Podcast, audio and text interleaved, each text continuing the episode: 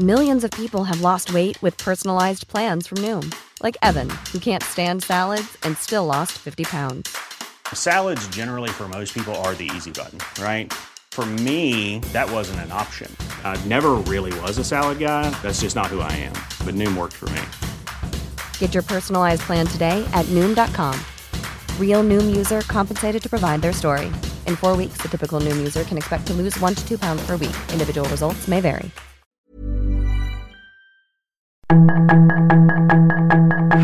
Tarde a tarde, lo que necesitas saber de forma ligera con un tono accesible. Solórzano, el referente informativo.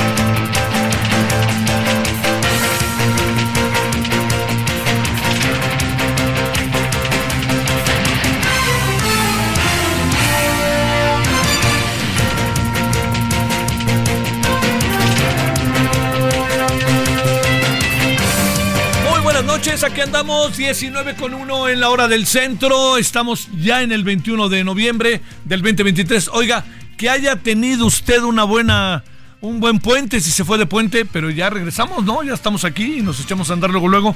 Este, que haya tenido usted un buen fin de semana largo, si lo tomó. Eh, y aquí estamos todos, todas, todos quienes hacen posible el referente radio 98.5 de FM, Heraldo Radio, eh, y gracias que nos acompaña. Bueno, yo espero que, que haya tenido este también un buen regreso martes, que ya ande por aquí y que esté este, aquí ya, pues bueno, adaptándonos. Eh, el viernes no hay clase.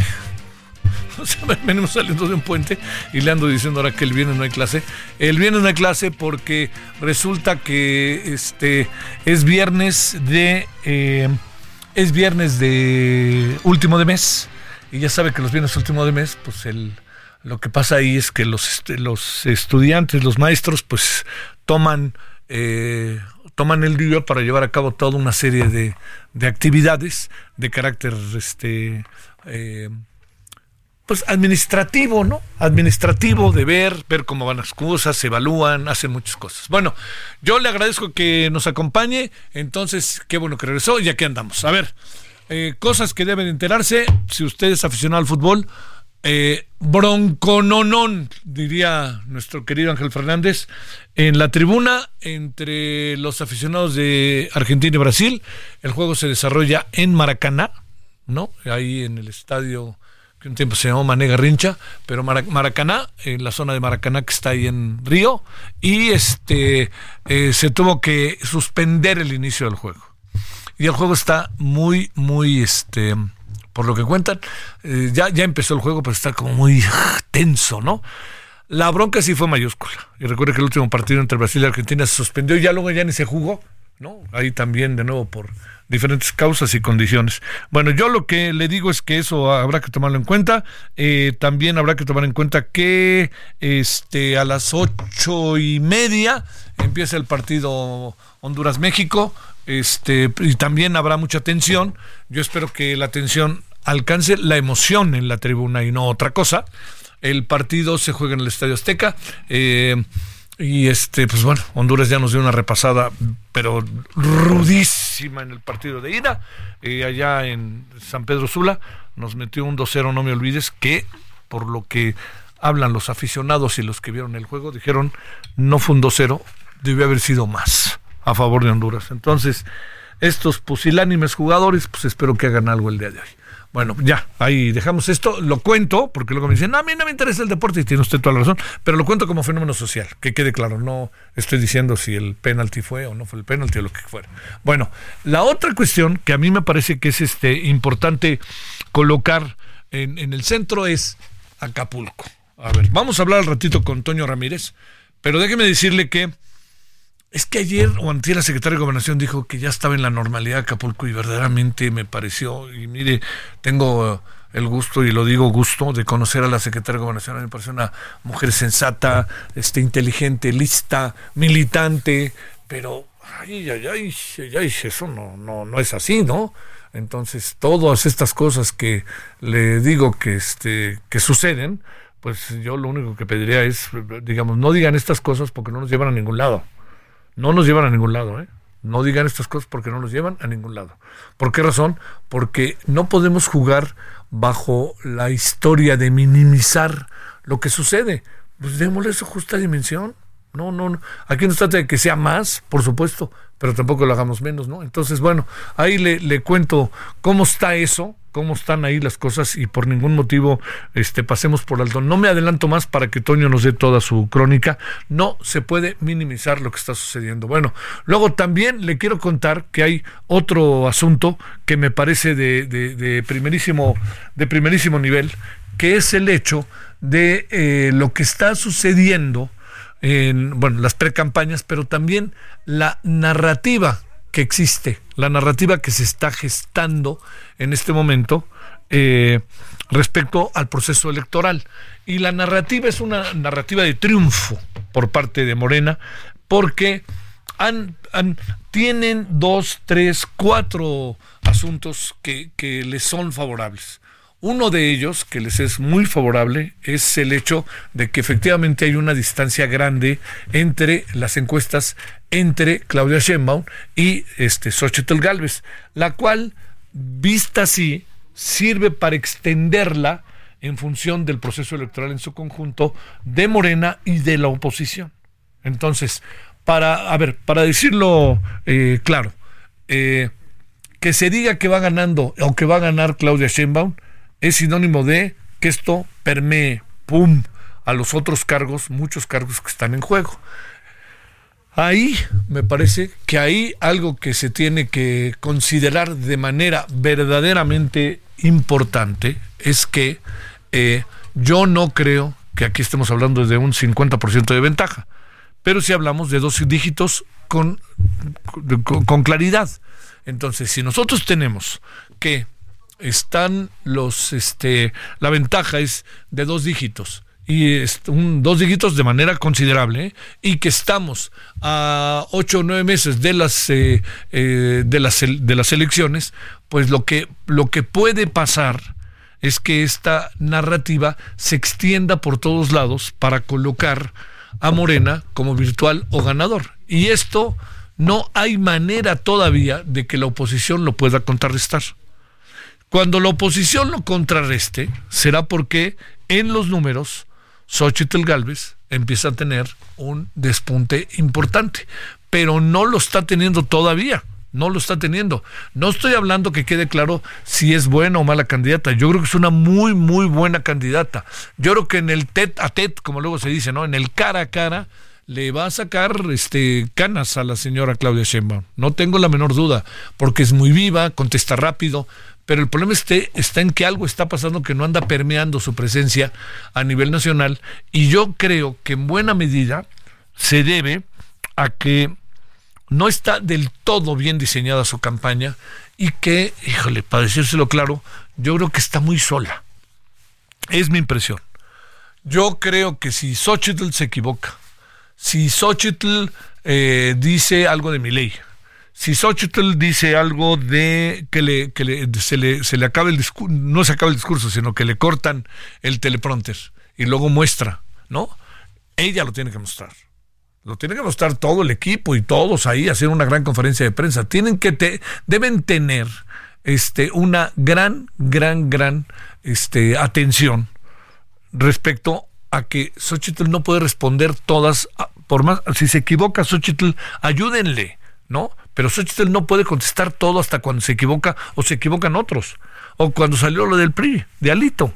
Pues le ganó el inconsciente. Bueno, ahí más o menos hicieron una cosa de recibo, buscaron la manera de arreglar las cosas, de remedio y trapito. No les dio del todo resultado. Pero hay muchas cosas que están pasando en donde se ve totalmente sola Xochitl. Y eso creo que es lo que también no permite, no permite el despunte o no permite que Xochitl se eh, entre en otros terrenos. Habrá que ver qué pasa con las precampañas, ¿no? Habrá que ver qué pasa con las precampañas de todos. Habrá que ver si este manojo de contradicciones llamado Samuel García crece o no crece habrá que ver, una cosa es su discurso, y yo entiendo que está muy envalentonado y dice muchas cosas, pero pues habrá que ver si crece, ¿no? Yo creo que podría tener un cierto, un cierto peso entre algunos sectores de la población, eh, sobre todo quizá, no sé, a lo mejor le puede gustar a los sectores con una condición económica muy favorable, a lo mejor a jóvenes que estén en esto de las redes y que tengan una enorme cercanía con el perfil de su mujer, pero bueno, todo eso es un asunto que, que, está por verse. Pero yo estoy hablando aquí de Xochitl Galvez y de Claudia Sheinbaum. Y creo que ahí está un terreno todavía muy, muy por verse, muy por, por tratar de, conocerse, por tratar de ver por dónde, ¿no? Por dónde las cosas pueden este, eh, darse para Xochitl Galvez con el gran terreno que tiene por delante. Porque por otra parte le voy a decir, no nos hagamos quien está realmente muy eh, avanzada y tiene un discurso muy, este, no se conoce bien a bien, de no ser la continuidad, pero que tiene un discurso fuerte, que está muy arropada por el partido del gobierno, pues es Claudia Sheinbaum, y en la medida en que esto se mantenga y la otra no crezca, sí tendremos una elección de una considerable diferencia entre uno y otro. Pero todavía falta. Déjeme decir una última cosa respecto al tema de lo que pasó en Argentina, que tanto se ha insistido que fallaron las, este, las encuestas. Le explico muy rápidamente. Las encuestas no fallaron. O sea, las encuestas fueron teniendo altibajos, pero jueves, viernes y sábado de la semana pasada, que no se podían dar a conocer las encuestas, las encuestas que ya se están empezando a conocer, estaban ya definiendo el triunfo de Javier Milei. O sea, las encuestas sí colocaron la ventaja de Javier Milei jueves, viernes y sábado. Lo que pasa es que no se dieron a conocer. Y al no darse a conocer, pues nos quedamos con la encuesta del miércoles o la del martes, ¿no? Y no se dan a conocer por razones de las leyes electorales.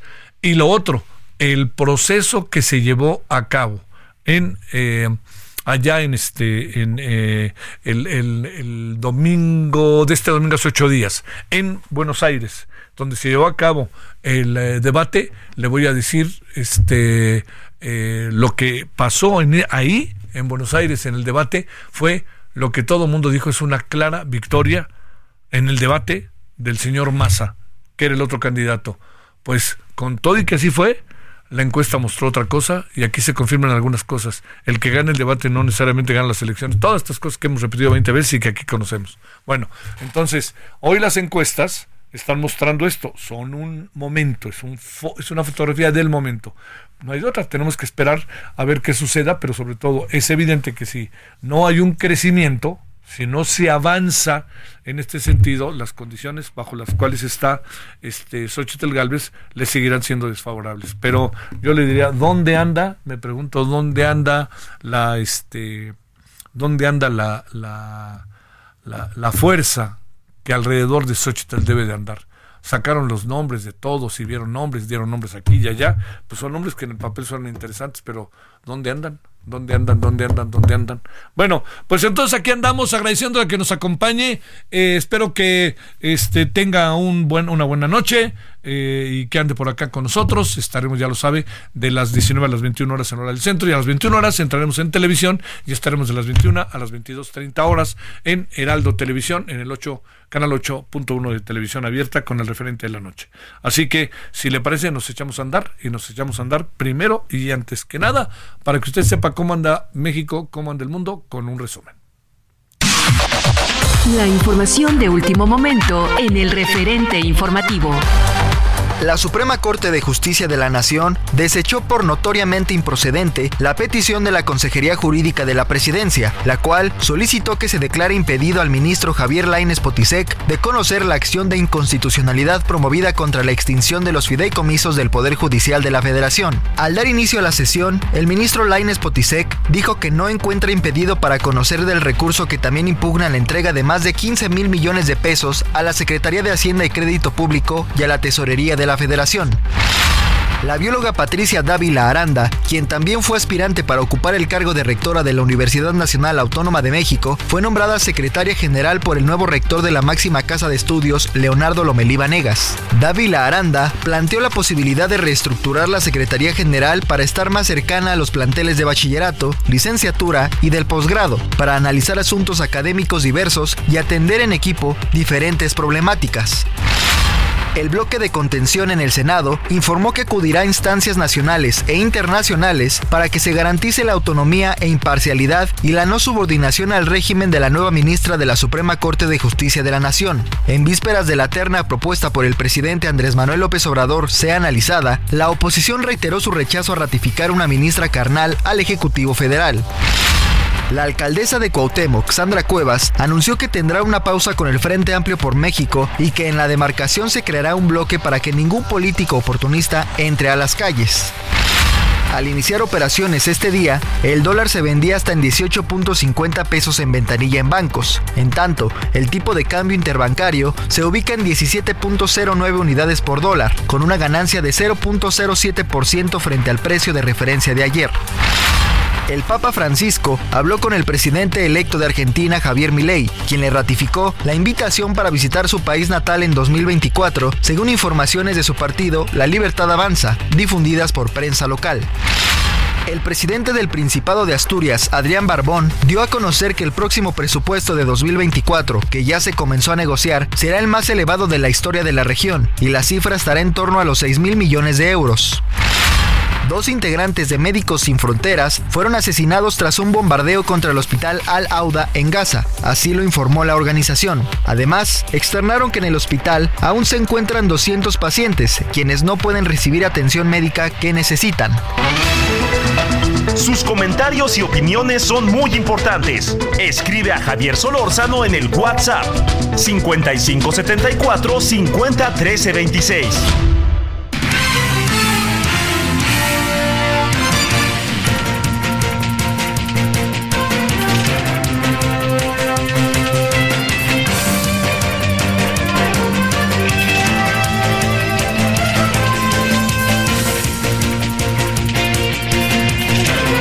501326. aquí andamos de vuelta, ya escuchó usted el resumen, aquí andamos. Eh, hay muchas, eh, hay, estamos eh, bajo muchos asuntos. el presidente va a dar, va a presentar, va a, este, va a, este, a, ofrecer, quería utilizar la palabra, o a dar, o, o va a llevar a cabo su conferencia de prensa el jueves en Acapulco. Conste que avisó, amigas, amigos acapulqueños, habrá que ver qué pasa por allá, ¿eh? habrá que ver. Pero bueno, vámonos con Toño Ramírez, conductor del Heraldo eh, Radio allá en Acapulco, y le saludo, saludo con enorme gusto. Querido Toño, ¿cómo has estado? Mi estimado Javier, qué gusto saludarte. Pues ya estamos haciendo fila ya sacamos ficha a ver si nos dan oportunidad de entrar a la mañanera el presidente López Obrador. Ya ves que solamente dejan entrar personas afines y por más que se intente uno apuntar, pues no nos dan oportunidad. Básicamente es un sondeo de opinión. Si estás a favor del presidente, te, te permiten entrar. Ya no se diga preguntar, ¿no? Pero vamos a estar pendientes a ver si podemos ingresar a la mañanera el próximo jueves. ¿Sabes cuántos, ¿Sabes cuántos pueden entrar? No más de 15. No más de 15, eh, incluyendo medios nacionales, que es lo que más, es el número que maneja normalmente cuando el presidente va, va de gira al interior de la República. Son 15 o máximo 20 medios, incluyendo nacionales y locales. Esperemos que se nos dé la oportunidad, ¿no? Por lo pronto ya, ya pedimos autorización a ver si nos dan chance. Mm, mm. Bueno, a ver, primero, cuando dice la secretaria de Gobernación, ya estamos en la normalidad en Acapulco o algo parecido. A ver, cuéntanos, ¿cuál normalidad? Preguntaré yo, ¿verdad? Es correcto, depende del punto de que se quiera ver. Mira, si hablamos de servicios públicos, ahí vamos, de a poquito, ahí vamos. Ya hay luz eléctrica en el 80% de las casas del, puerto. Eh, queda solamente todavía algunas comunidades que no tienen electricidad, pero digamos que la parte importante, Acapulco, la zona turística, ya tiene electricidad en un porcentaje bastante, bastante amplio.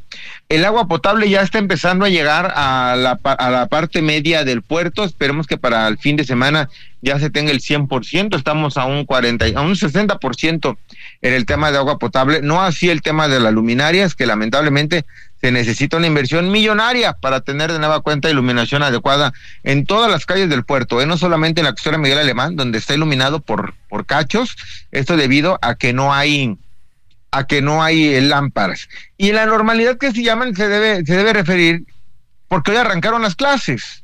El día de hoy martes 21 de noviembre se reanudaron las actividades académicas y administrativas en los municipios de Acapulco y Coyuca de Benítez, los cuales siempre y cuando los planteles no representen un riesgo para la seguridad de alumnos, docentes y el personal. Sin embargo, no se ha mencionado alguna cifra. Esta cifra de cuántas escuelas aperturaron es indeterminada hasta el momento, cuando son las siete con veinte de la noche solamente pudimos, pudimos eh, algunas escuelas particulares son las que están trabajando, fuera de ahí las escuelas públicas no tenemos el reporte siquiera de apertura que, o que hayan recibido alumnos, ya que pues, los, los niños no presentaron, incluso en las escuelas eh, particulares había grupos de cinco niños, de diez niños. Tuvimos la oportunidad de platicar con dos padres de familia, donde uno nos decía que prácticamente pues ni se habían enterado de que habían regresado a clases y una mamá que nos decía que pues él ya no iba a arriesgar a su hijo a llevarlo porque pues no hay condiciones. Si me permites, eh, escuchamos la voz de estos padres de familia que nos hablan del tema. Sale. Su nombre para archivo, por favor. Marco Antonio Tejada Román. ¿Tiene hijos? Eh, ¿Los mandó a la escuela? Hay que recordar que hoy se arrancaron las clases de nada cuenta por parte del, del, gobierno del Estado. ¿Su opinión? Sí, tengo una hija de 8 años, pero no estaba ni enterado que hoy entraban a clases otra vez, ¿no? Pero yo creo que pues, todavía no están preparados con todo esto que nos pasó en Acapulco. Eh, una, una, es el tema de las escuelas y otra es el tema de servicios públicos en su casa. ¿Tiene servicios públicos? ¿Usted considera que hay oportunidad de que vayan los niños a clases o mejor dejarlos en casa? Pues yo siento que se tienen que quedar en casa, ¿no? Porque yo en mi departamento todavía no tengo ni agua, no tenemos para lavar sus uniformes y todo. Y pues ya es fin de año, ¿no? Yo siento que está mal todo esto. ¿Qué recomendación le haría al gobierno del estado o a las autoridades que están arrancando y que pues usted no estaba informado de este inicio de clases? Pues mira, yo les recomendaría que primero que estuvieran bien las escuelas, porque en la escuela de mi hija está todo devastado, no hay ni agua, creo que no hay luz todavía, entonces ¿cómo la voy a mandar hacia la escuela? Bueno, ¿me regalas tu nombre para el archivo, por favor? Ana López. ¿Qué opina de este regreso a clases, de que el gobierno del estado ya esté de nueva cuenta reactivando las clases? Pues la verdad no me parece correcto. Eh, yo tengo un hijo de seis años y la verdad yo no veo la escuela en condiciones, así que yo, yo no voy a optar por llevarlo a las clases. No hay agua, no hay luz en algunas colonias todavía. En su colonia ya hay servicios básicos que usted diga, bueno, a lo mejor si la escuela estuviera bien, yo lo llevo. Mm, no, la verdad no. Siento que todavía carecemos de servicios básicos como el internet y algunas colonias todavía el agua o la luz, entonces también por eso mi postura de no, no, no llevarlo. ¿El niño ya está esperado para ir a clases o está feliz en casa? Está feliz en casa, cree que son vacaciones. Vacaciones, algunos niños sí, la verdad que están desesperados por regresar a clases, te cuento de mis hijas que ya tenían ganas de regresar y fueron muy felices a la escuela el día de hoy, pero te repito, lamentablemente no hay todavía los servicios públicos adecuados y el problema importante es el tema de la basura, la recolección de la basura y el transporte. No hay transporte público en el puerto de Acapulco. Hasta ayer la Secretaría de Educación Guerrero reportó 600 escuelas eh, con afectaciones, de las cuales se habían censado 509. Se estima que en Acapulco y Coyuca hay de 1.500 escuelas de educación básica. Por lo pronto arrancó de una forma pues digamos muy leve el ciclo escolar, maestros sí se presentaron con labores administrativas. Y como dicen por ahí, al perro más flaco se le cuelgan las pulgas, pues el día de hoy nos tocó un sismo de 5.3 grados y con epicentro cercano al municipio de San Marcos Guerrero. Afortunadamente, saldo blanco, hubo recorridos preventivos por parte de las autoridades correspondientes, se percibió prácticamente en todo el estado, Costa Chica, Acapulco Centro, y fue ligero a moderado. Así al momento la información desde el puerto de Acapulco, mi estimado Javier. ¿Cómo le irá al presidente el jueves? En breve. Pues si no sale a la calle bien. porque la gente no lo va, no lo va a recibir con gusto. Sí. Y mira, lame- lamentablemente también tenemos que reconocer de la gente que ya pasamos de la rapiña a la perriña. O sea- es increíble. Es que la gente se está aborazando por las despensas de una forma grosera. Gente que no tiene necesidad está acaparando las despensas e incluso ya las empiezan a revender. Triste, de verdad, el actuar de mis paisanos aquí en el puerto de Acapulco que están pues abusando lamentablemente Sí. de una de una despensa que podían llevarle a gente que realmente la necesita, lamentablemente. Saludos, Toño, pausa. Referente informativo regresa luego de una pausa.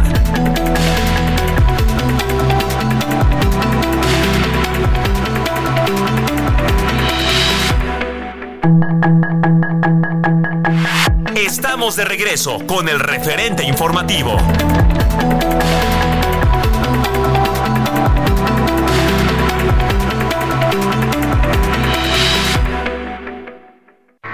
Aprovecha un mes lleno de ofertas exclusivas y experiencias únicas con Ford Territory. Estrénala a 24 meses con tasa de 9.99% y seguro sin costo.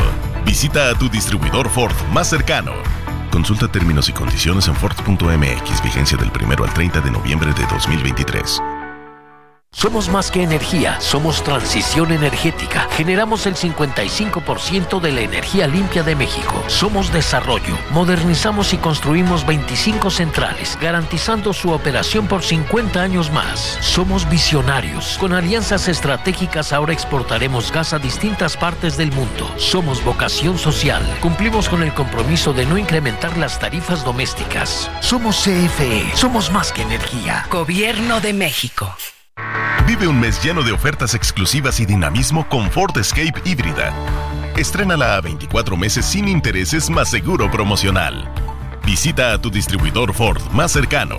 Consulta términos y condiciones en Ford.mx, vigencia del 1 al 30 de noviembre de 2023. En el referente informativo le presentamos información relevante. Corte desecha petición de presidencia para que ministro no estudie impugnación. Sandra Cuevas pausa relación con el Frente Amplio. Patricia Dávila será la primera mujer en ocupar la Secretaría General de la UNAM. Peso se aprecia a la espera de minutas de la FED. Médicos Sin Fronteras acusa asesinato de médicos tras bombardeo. El Papa Francisco felicitó a Javier Milei por su victoria en Argentina. Adrián Barbón, presidente del Principado de Asturias, anuncia presupuesto de 6 mil millones de euros para 2024, el más elevado de la historia de Asturias. Tailandia aprueba el matrimonio entre personas del mismo sexo. Sus comentarios y opiniones son muy importantes. Escribe a Javier Solórzano en el WhatsApp 5574 50 13 26.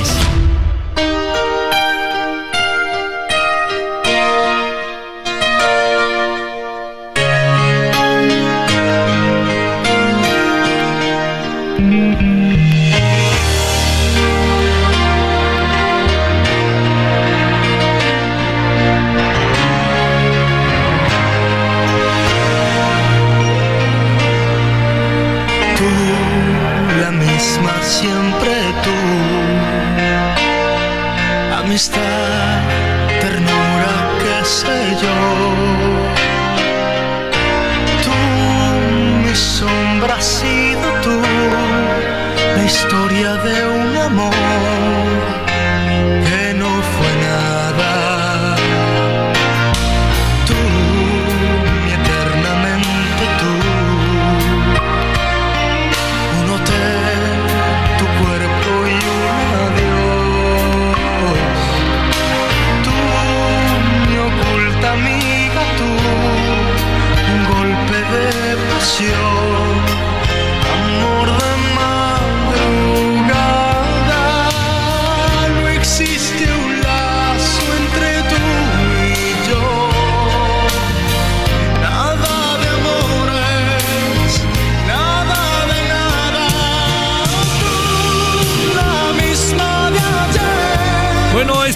señor que creo, tengo entendido que se llama Luis Miguel. Yo, déjeme decirle algo sobre Luis Miguel que no, que lo creo, ¿no? A mí me parece que se le critica, que resulta que repite, que sus canciones, ¿no? Que sigue el mismo show, pero ahora ya más corregido, que de repente hace que la gente cante para que él no tenga que subir los tonos de voz. Seré el sereno, como diría la canción. Pero el éxito de Luis Miguel es contundente porque yo creo que la sociedad mexicana lo quiere y porque lo que él ha cantado y quien él es significa mucho para la sociedad mexicana, para los y yo diría que si va gente joven a verlo, seguramente podrá quedar un cuanto tanto cautivada. Está entre los 10 shows más visitados y más concurridos de este 2023. Así que bueno, se presentó ayer y armó chico relajo de aquellos ante la algarabía colectiva. Y además, como ahora está, antes era, siempre ha sido como medio mamila, ¿no?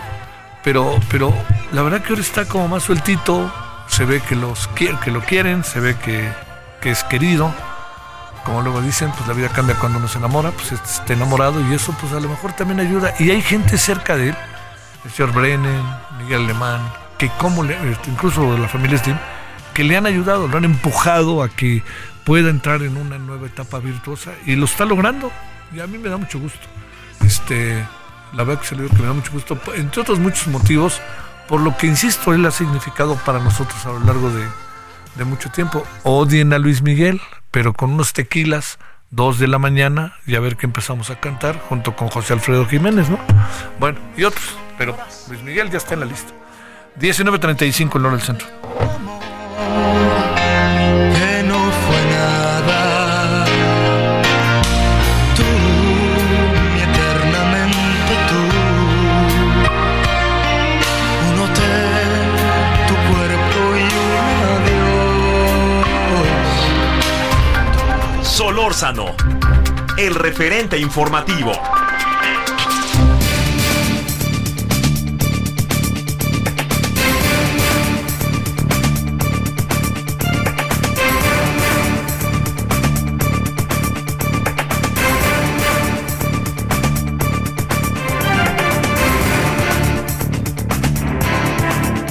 oiga, déjeme decirle que este, hoy pasó algo, está pasando algo en este momento mucho, muy importante en lo que corresponde a la guerra del Medio Oriente. Y esto es que el gobierno de Israel ha aprobado un acuerdo parcial que incluye una pausa en la guerra de la franja de Gaza a cambio de la liberación de hasta 80 de los más de 239 personas capturadas durante la infiltración de Hamas en el sur de Israel el pasado 7 de octubre. Dicho de otra manera, lo que le estoy diciendo es que se acepta un acuerdo parcial de cese al fuego, en donde este es lo que deriva en una, en una pausa en la guerra de Franja de Gaza, y a cambio de qué?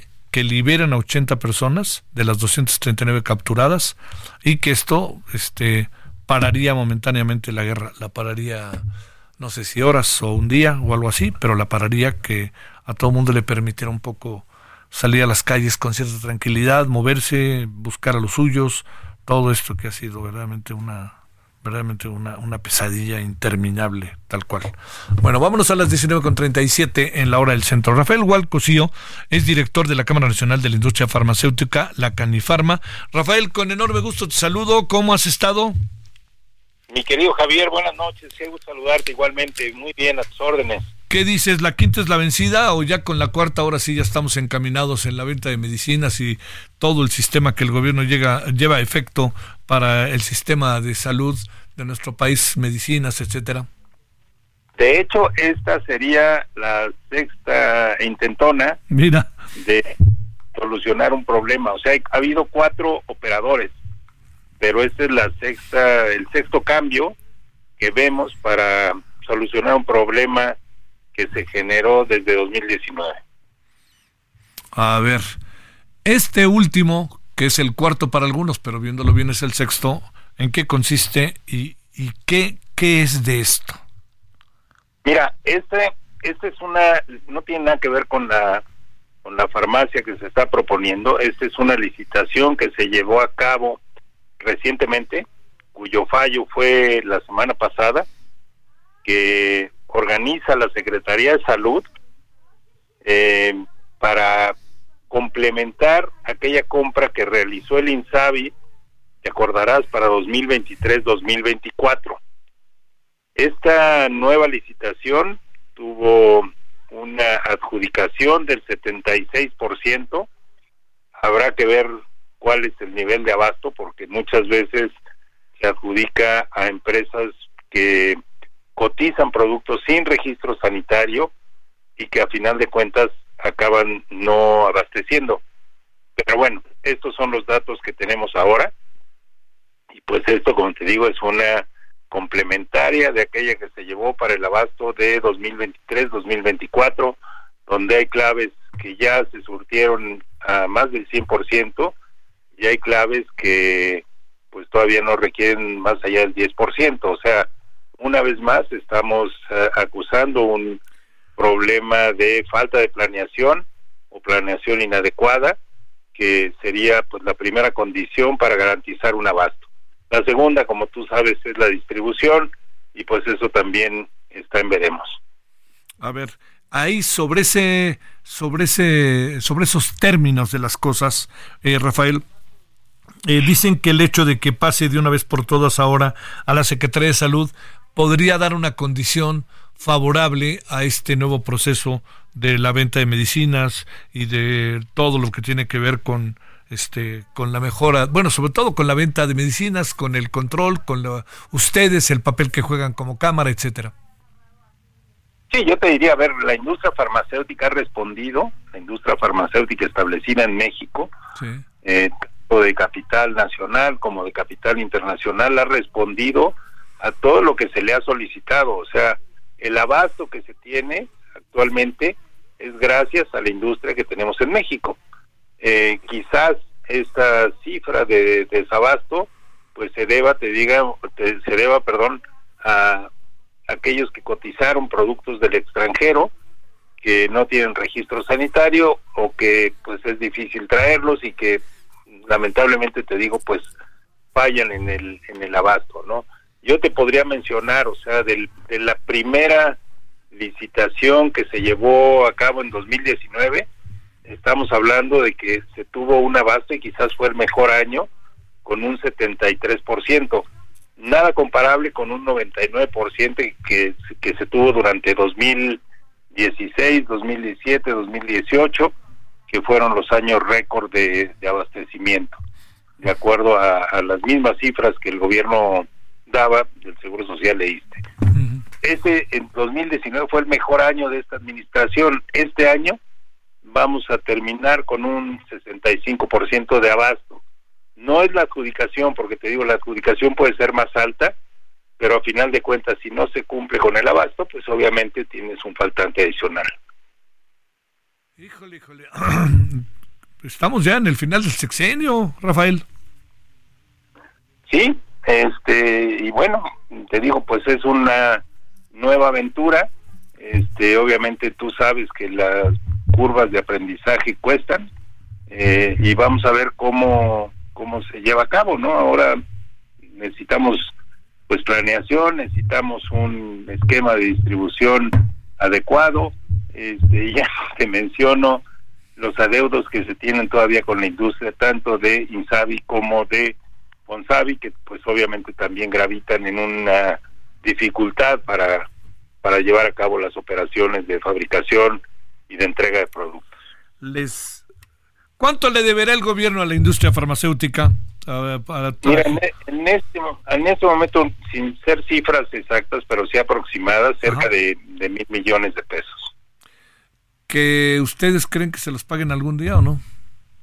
Sí, digo, esperamos y tenemos pues un, una, digamos, un buen diálogo con las autoridades buscando que esto se cubra a la brevedad posible, ¿no? Este es, es una cosa que son productos que ya se entregaron, son productos que ya se, el contrato se ejerció, se entregaron los productos, este, muchos de ellos los distribuyeron, otros pues lamentablemente no por no por condición de la industria. Acuérdate que la industria no tiene que ver con la distribución en, en esta administración. O sea, esto lo, pues, lo organiza el gobierno y pues lamentablemente no necesariamente se hace de la forma más eh, adecuada. Oye, Este, a ver, la otra, sobre esto mismo, Rafael, eh, digamos, a ver, para decirlo, eh, la Cámara no ha estado en falta respecto a la eh, producción y entrega de las medicinas, pregunto. Sí, digo, la Cámara, como tú sabes, pues es un órgano de representación empresarial. Sí.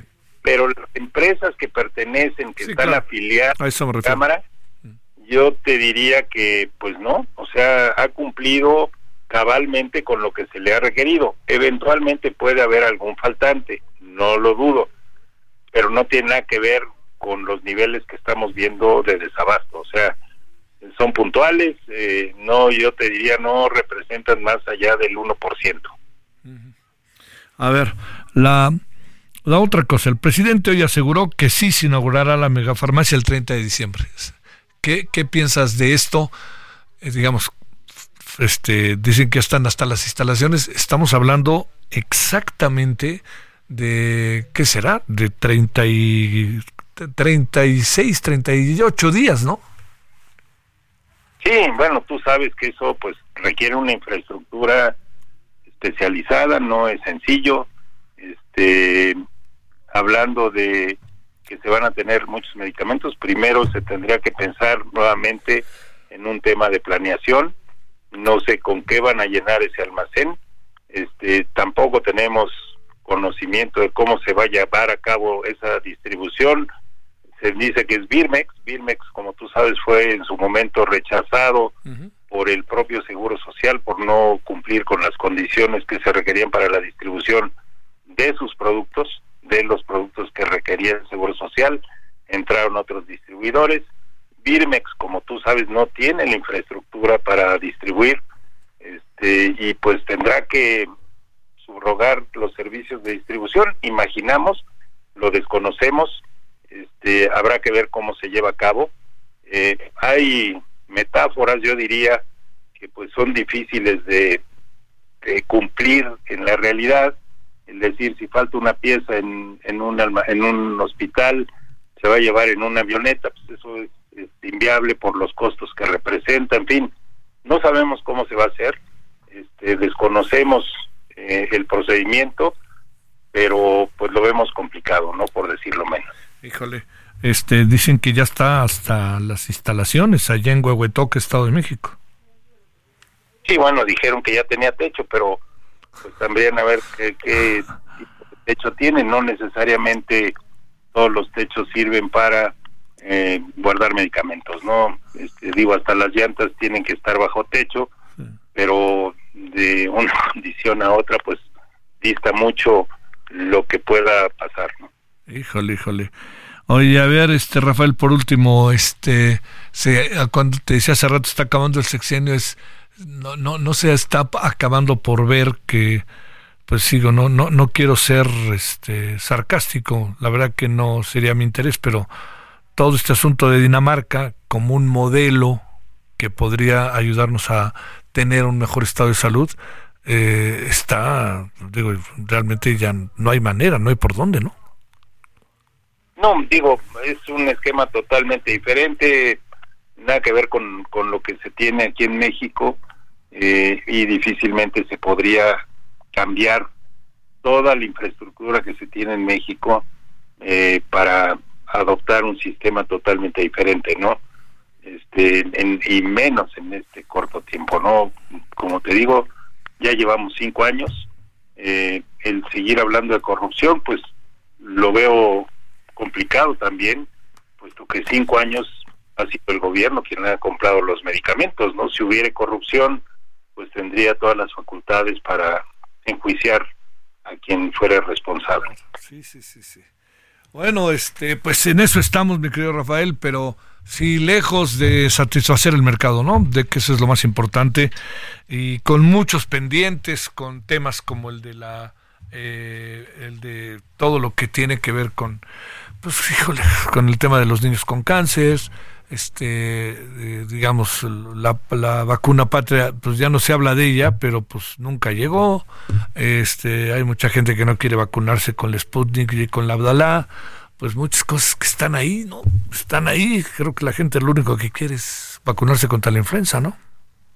Sí, y digo, aquí yo resaltaría, a ver, tenemos una industria farmacéutica la más sólida de América Latina que debe de ser aprovechado, o sea, es un activo para el país que con planeación adecuada, con una distribución adecuada, se podrían solucionar muchos problemas de desabasto que ahora estamos viendo.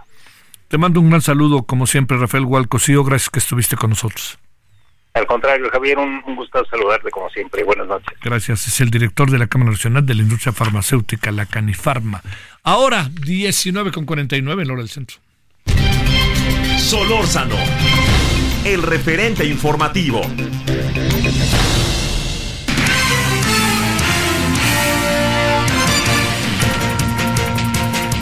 ¿Cómo van los entuertos del Frente Amplio por México, querido Misael? Adelante.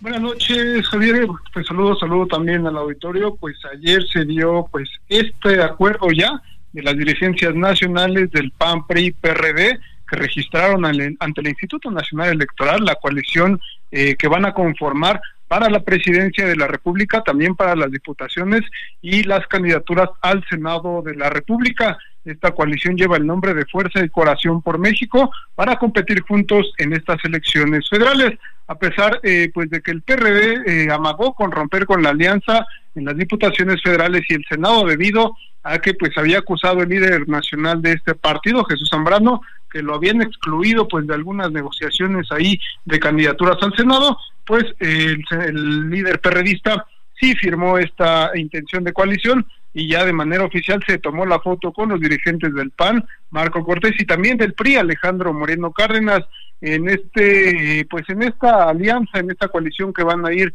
a en la elección del 2024, eh, pues los partidos destacaron que van a llegar con eh, intercambiando propuestas y generando un amplio consenso y acuerdo para fortalecer también la candidatura presidencial de Xochitl Galvez Ruiz.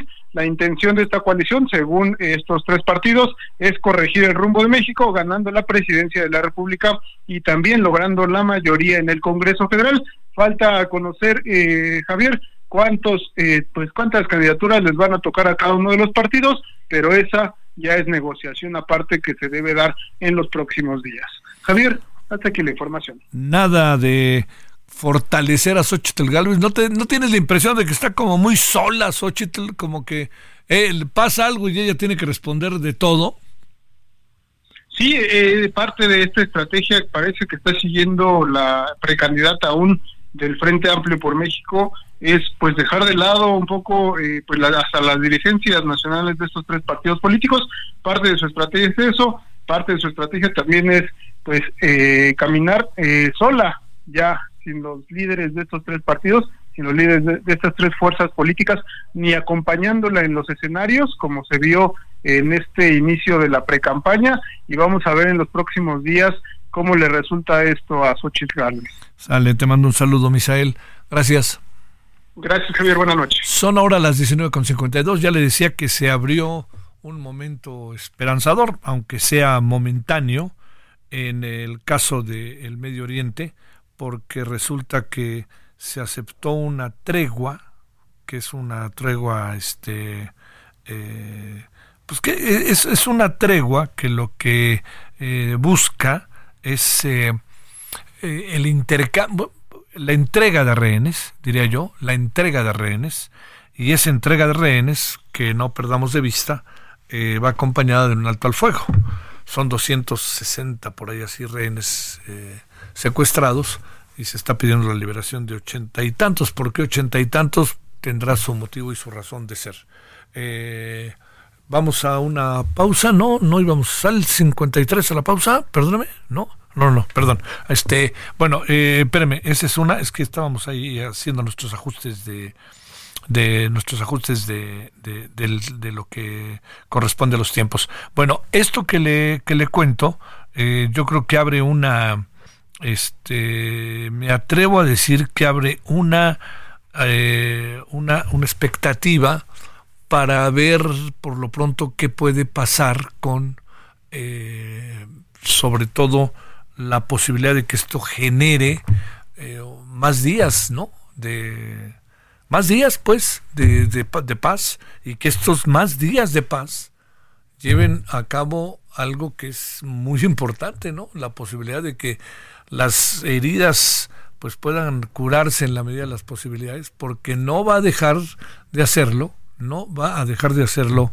Israel. No creo que Israel vaya a dejar de hacer lo que está haciendo, sino más bien está dándose tiempo, sobre todo para, también para recuperar, porque acuérdese que hay diferentes nacionalidades de personas, de las personas secuestradas allá en este por parte de Hamas al inicio del conflicto en octubre.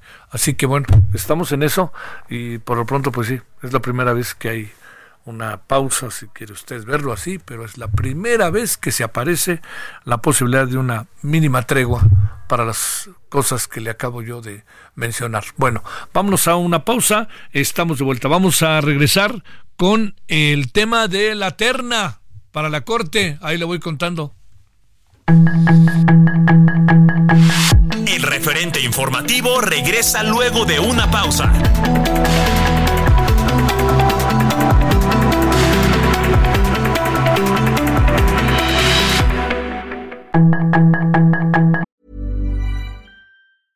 Ryan Reynolds here from Mint Mobile. With the price of just about everything going up during inflation, we thought we'd bring our prices down. So to help us, we brought in a reverse auctioneer, which is apparently a thing.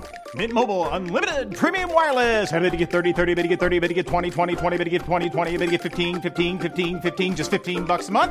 So, Give it a try at mintmobile.com/switch. slash $45 up front for 3 months plus taxes and fees. Promo rate for new customers for limited time. Unlimited more than 40 gigabytes per month slows. Full terms at mintmobile.com. Estamos de regreso con el referente informativo.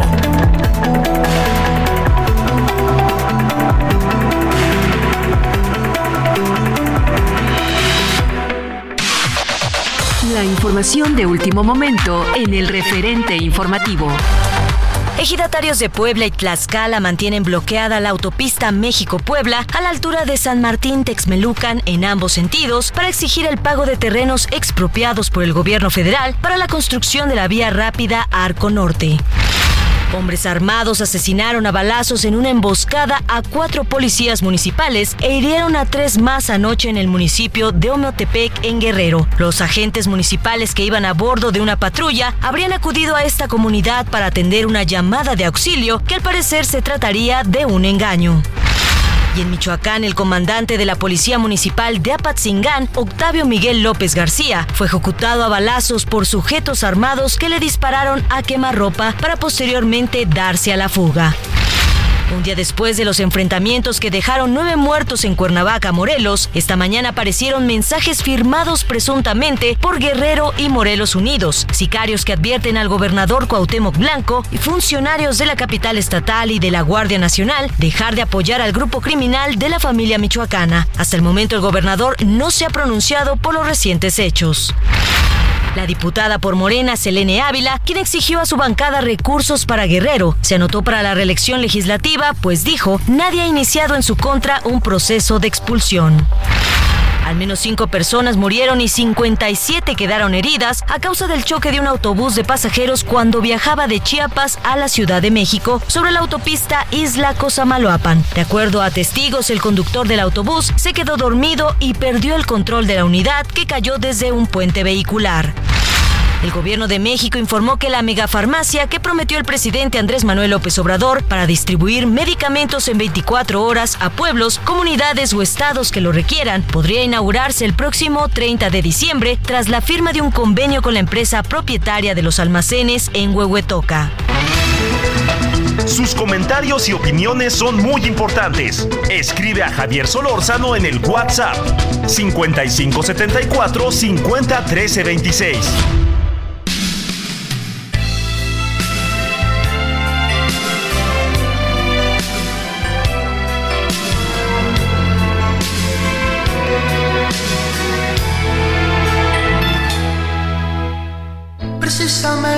Ahora que tú ya te has ido, me han dicho que has estado engañándome.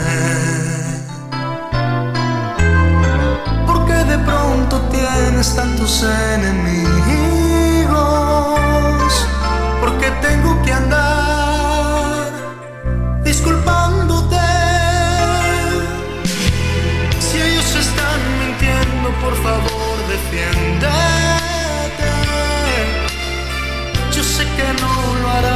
es la verdad. Es una pena, siempre seguirás doliéndome.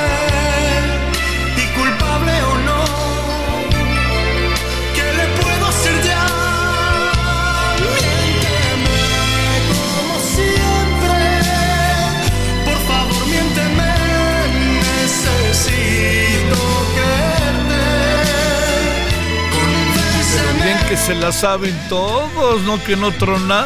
¿Eh? Cante y cante. Y hasta aquella de- del rock pesado se la sabe. ¿No? Que no tronabas pistolita. Bueno, Luis Miguel, que ayer le fue muy bien y que hoy otra vez está. eh, 20, no, ayer fue 21, hoy es 20. No, hoy está. Ayer fue, estuvo, ¿no? Fue el 20.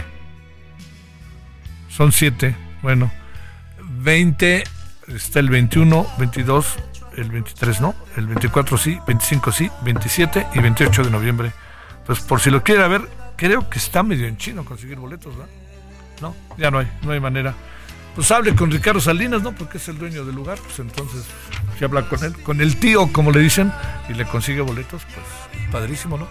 Bueno, vámonos a las 20 con 5 en la hora del centro.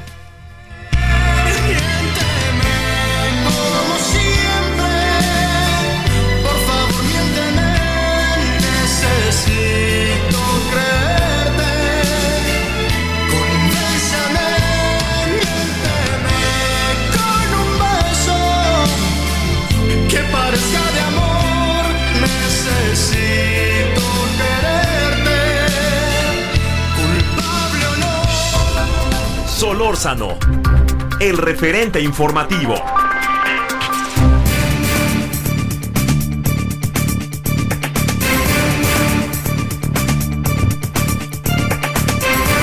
Me precisa Isaías Robles.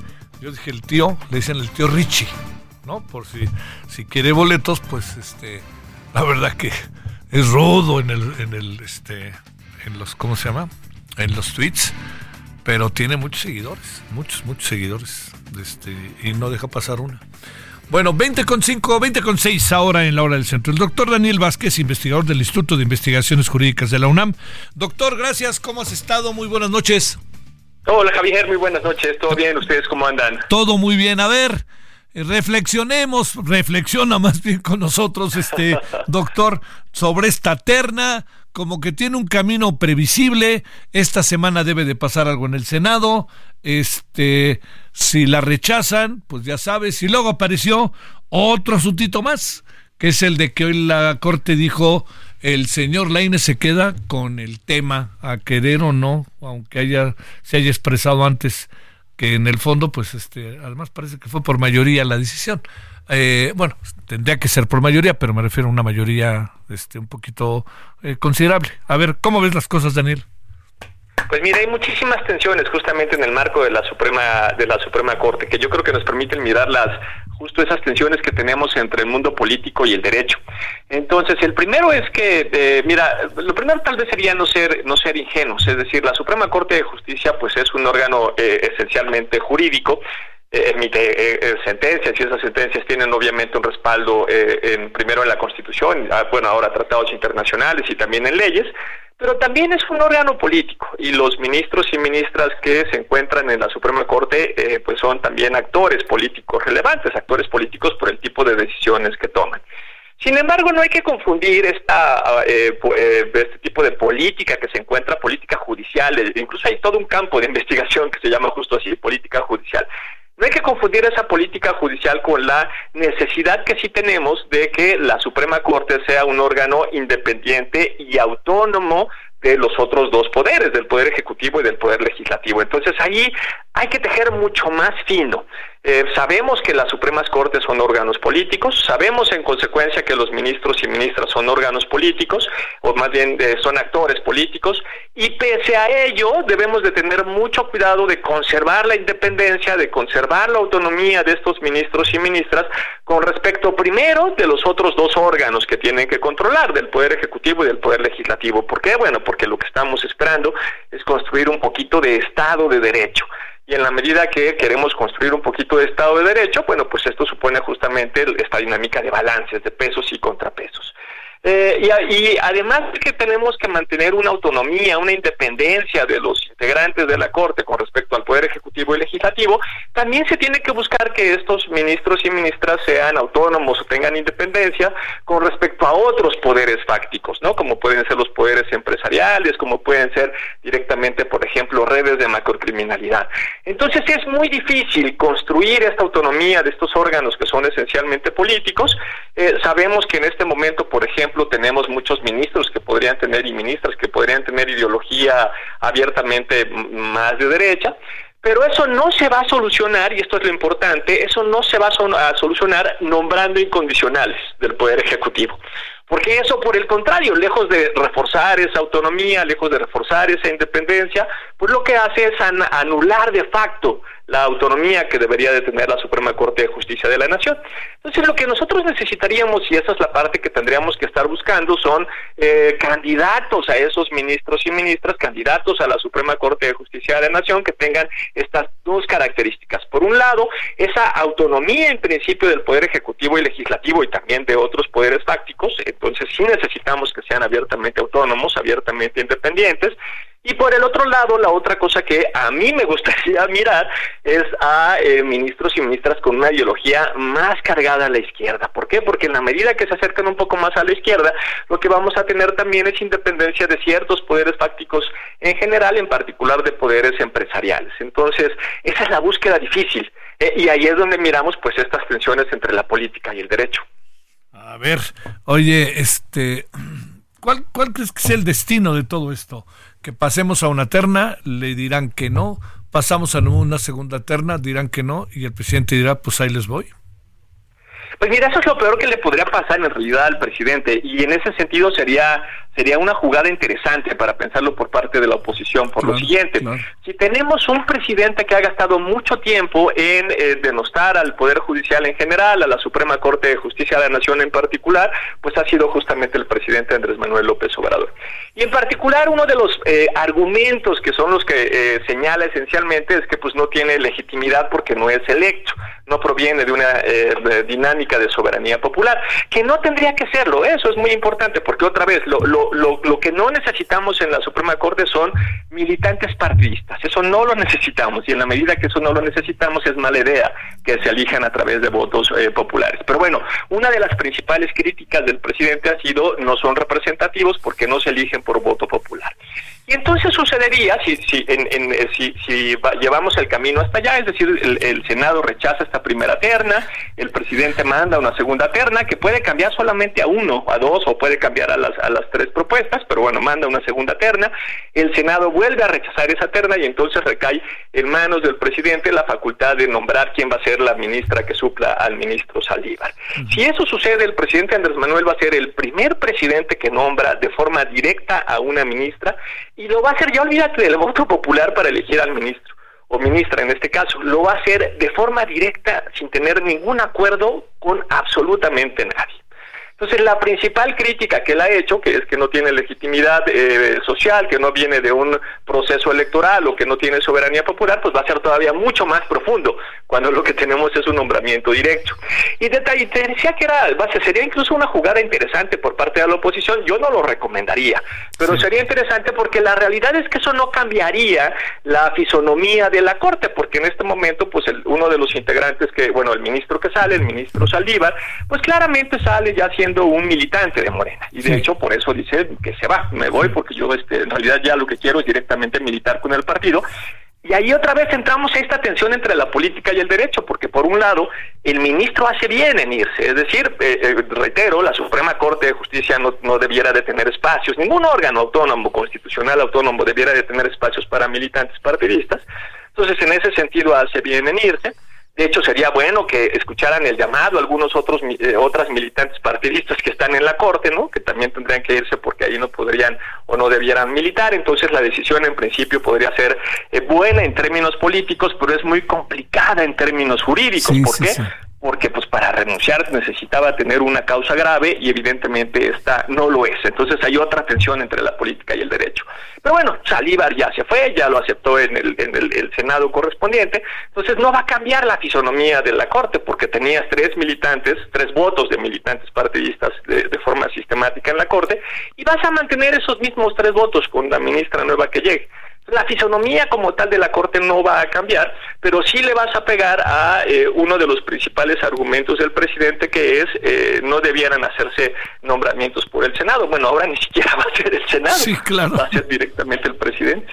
¿Qué, qué sería, a ver, la, la estrategia, Daniel, más indicada para la oposición? De plano apechugar, y no lo digo peyorativamente, y de esta terna apoyarla y sacar uno, alguna cosa así, porque puede ser un, un cuento largo que si que, que todos todos queden todos queden en situación expuesta pero que esto venga a confirmar la diría yo lo que el presidente a lo largo de todo este tiempo ha insistido insistido insistido del papel de la corte Claro. Mira, yo creo que eh, pues sería como dos cosas interesantes por parte de la de la oposición, me parece. La primera, podríamos hacer un análisis más detallado de quiénes son las integrantes de Berta María Alcalde Luján, de Lenia Batres Guadarrama, de María Estela Ríos González. Sé que el tiempo es muy limitado, entonces no voy a meter de lleno en el currículum de cada una de ellas, pero sí pensar en dos o tres directrices.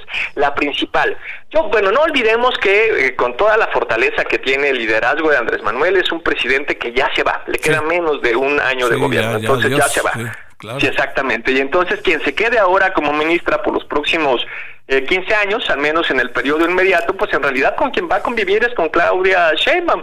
Entonces una cosa interesante que podría hacer la oposición es mirar cuál de estas tres figuras, si bien es una militante partidista, no tiene una relación de subordinación con, con, con Claudia, por ejemplo, con Claudia Sheinbaum. Entonces ahí tenemos una directriz interesante. Vas a nombrar a alguien que sabemos que pues es muy afín a Morena, pero que no necesariamente se va a subordinar a los deseos de la próxima, de quien puede ser, la- de quien es ahora la candidata de Morena y podría llegar a la presidencia para no adelantar vísperas. Entonces esa puede ser una opción. Mirar dentro de las tres que existen, quién puede tener un mayor mayor conflictividad con los deseos, por ejemplo, ¿no? O con los niveles de subordinación que podría exigir Claudia Sheinbaum. Y una segunda cosa interesante es este quién no tiene un currículum eh, tan apegado a la militancia partidista. Y la hay, es el caso de Maristela Ríos González. En realidad, si miramos su currículum, ella estuvo nada más en un par de ocasiones cerca del gobierno, primero con AMLO cuando estaba en el gobierno de la Ciudad de México y recientemente frente al, al desastre de Scherer, ¿no? En la, en la consejería. Entonces ahí tienes otro otro currículum, digamos, que es más o menos interesante, porque si bien sabemos que es muy cercana a Morena, ciertamente no tiene un perfil tan militante como los otros eh, dos perfiles. Eh, el gran problema que tiene Maristela Ríos González es justamente que en este momento es consejera y de acuerdo con la ley orgánica de la Administración Pública Federal, la consejería ya se considera también una secretaría de Estado. Y por constitución, eh, quienes eh, estuvieron en las eh, secretarías de Estado no pueden ser nombradas ministras para la Suprema Corte, al menos en el año siguiente. Entonces ahí tenemos una restricción que vamos a ver cómo opera en términos legales, pero bueno, por lo menos ahí tienes un perfil que no es tan militante. La otra es echarse el volado y este, a lo mejor rechazar esta terna, pero la próxima no necesariamente va a estar mejor, ¿no? puede puede repetir algunas personas de esta terna no Sí, de hecho puede incluso, basta con que cambie un nombre, que cambie un nombre y mande, este, puede volver a mandar una, una terna muy parecida. Sí. Berta Alcalde no podría cumplir parte de estos requisitos o de plano está muy militante Yo, yo, el perfil de Berta es el que me parece el más militante de los tres. fíjate Entonces, eh, no, no, eh, yo no me iría por ese perfil si yo fuera la oposición, pero este, sí a mí me parece que es el perfil más militante de los tres. pero Lenia Batres también Bueno, es que en realidad es que los tres lo son, ¿no? sí sí claro Lo que tendríamos que buscar, este, como decía hace un rato, es quién puede tener el menor nivel de subordinación, ¿no? Porque la realidad es que los tres eh, perfiles tienen, eh, pues, una clara militancia en Morena. Híjole, híjole, pero por ahí existe alguien o no, Chihuahuas, digo, que, que pudiera jugar un rol, un papel diferente, pues no, ¿verdad? Digo, sí está, por supuesto, hay mucha gente muy preparada, pero ay, caray. A Justo, eso es lo que te iba a decir. En realidad, dos cosas muy importantes. Si en realidad eh, eh, al, partido en el gobierno, al, presidente le interesara combatir la impunidad y fortalecer el Estado de Derecho, en realidad el problema no está en los poderes judiciales. ¿eh? El problema está en el sistema de policías, los 2.000 cuerpos de policías a nivel municipal, estatal y federal. Y el problema está sobre todo en el sistema de fiscalías, en las 33 fiscalías, en las 32 de las entidades federativas y la Fiscalía Nacional. Y de eso nadie habla, absolutamente nadie habla, porque pareciera que no hay ningún interés en realidad en fortalecer el sistema de, bueno, el Estado de Derecho, en combatir la impunidad, en mejorar el sistema de justicia. Si eso fuera lo que en verdad nos interesara, tendríamos que ir a las policías, tendríamos que ir al sistema de fiscalías, tendríamos que ir a las policías de investigación parece que, bueno, más bien queda un poco más claro que la tendencia en realidad es a controlar estos órganos autónomos en general, en particular en este caso a la Suprema Corte de Justicia de la Nación.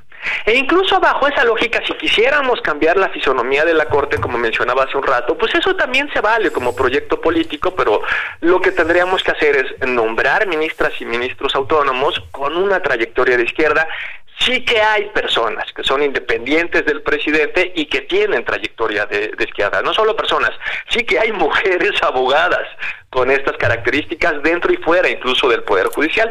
No me animo a decir nombres porque las vamos a quemar, pero lamentablemente son justamente esas las personas a las que no enviaron en la terna, mandaron militantes. ¿Qué, oye, ¿qué piensas? autónomos. ¿Qué piensas de este asunto para cerrar de Javier Laines? Bueno, me parece que en realidad este pues hay un eh, ataque sistemático a ciertos perfiles específicos de la Suprema Corte, entre otras cosas porque se puede esperar hacia dónde va el voto en particular que van a emitir y por eso lo que se busca es eh, pues que no se junte la mayoría correspondiente, pero no creo que tengan como demasiado problema, es bastante razonable que el ministro Leines pues participe en la discusión y en la reflexión sobre lo que tiene que ver con los fideicomisos. Vamos a ver cómo acaba la cosa. A pesar de que el presidente pide que no. Es que ese es el problema. El presidente, bueno, el presidente puede solicitar que alguien, que algún ministro o ministra se excuse, pero si no hay una razón fundada para que eso suceda, pues, sí, pues no. Bueno. Oye, te mando un gran saludo, Daniel Vázquez. Gracias, doctor. Otro regreso, Javier. Cuídate. Chao. Gracias por tu participación de la, del Instituto de Investigaciones del muy, muy rescatable, atractivo y este realmente brillante Instituto de Investigaciones Jurídicas de la UNAM. 20 con 21 ahora. Solórzano, el referente informativo.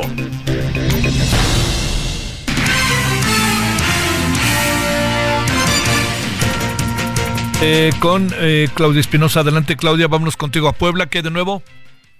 Así es, te saludo con gusto a ti, Javier, a todos los amigos del Heraldo Media Group. La Fiscalía General del Estado dio resultados en esta investigación por el feminicidio de una pequeñita de seis años ocurrido al sur de la ciudad de Puebla.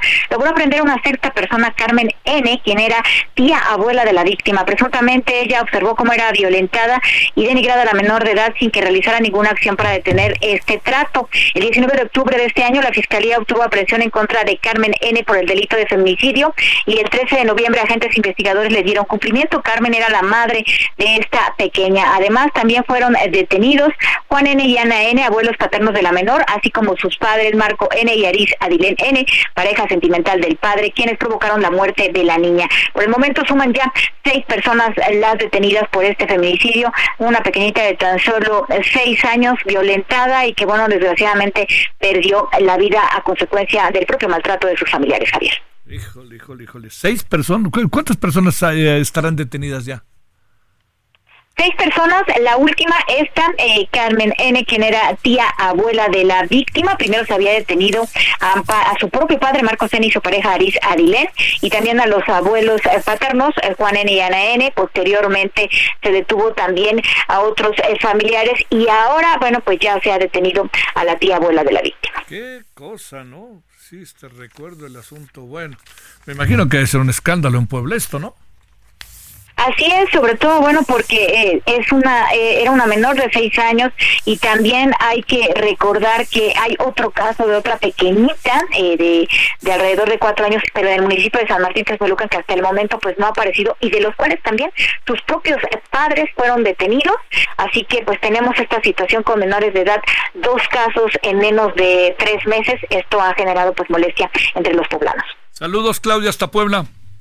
Muy buenas noches. Gracias. Cerramos antes de irnos a la pausa. José Ríos, ¿qué pasa en Edomex, en el Estado de México? ¿Qué tal, Javier? Buenas noches, te saludo con gusto a ti y a quienes nos escuchan por la señal de Heraldo Radio. Y bueno, para informarte que las autoridades de Catepec lograron la recuperación de 223 piezas arqueológicas que fueron halladas en ese municipio, Javier, y de las cuales en los últimos años fueron sustraídas irregularmente por pasadas administraciones municipales para donarlas a dependencias de la misma entidad mexiquense, museos de otros estados, incluso a coleccionistas particulares. Las piezas, Javier, ya se encuentran en un museo de sitio que el gobierno de Catepec está planeando construir en esta localidad para tratar de demostrar la historia con la que cuenta eh, esta esta localidad mexiquense y demostrar las raíces culturales con las que cuentan entre pues diversos eh, artículos que se encuentran pues hay vasijas hay restos de osamentas de mamut y las cuales pues bueno ya se están realizando las gestiones con el Instituto Nacional de Arqueología e Historia para que estas piezas sean regresadas a este municipio y se cree este museo de pues de historia de que la que cuenta Catepec. Ese es el informe que te tengo, Javier. Bueno, uno se pregunta muy bien breve, ¿quién se llevó todas esas piezas, José? Es lo que argumenta la autoridad municipal, que esto fueron pues casi regalos, donaciones, eh, que en todo este tiempo se llevaron a cabo. Sale, te mando un saludo, José, buenas noches. Buenas noches. Bueno, vámonos a una pausa, vamos a regresar eh, con el tema Nuevo León, ¿no? A ver qué le parece, qué está pasando, quién se queda de gobernador el señor que es el manojo de contradicciones llamado Samuel, pues quiere colocar a los suyos, el Congreso que tiene mayoría de oposición quiere colocar a los suyos, en eso andamos, pausa. El referente informativo regresa luego de una pausa.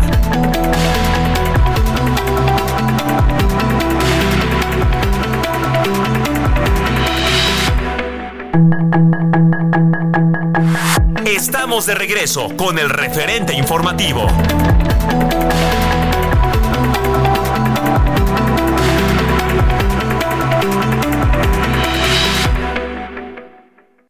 Aprovecha un mes lleno de ofertas exclusivas y experiencias únicas con Ford Territory. Estrénala a 24 meses con tasa de 9.99% y seguro sin costo. Visita a tu distribuidor Ford más cercano. Consulta términos y condiciones en Ford.mx, vigencia del 1 al 30 de noviembre de 2023. Somos más que energía, somos bienestar. Así como llevamos electricidad a todo México, llevaremos Internet para todos.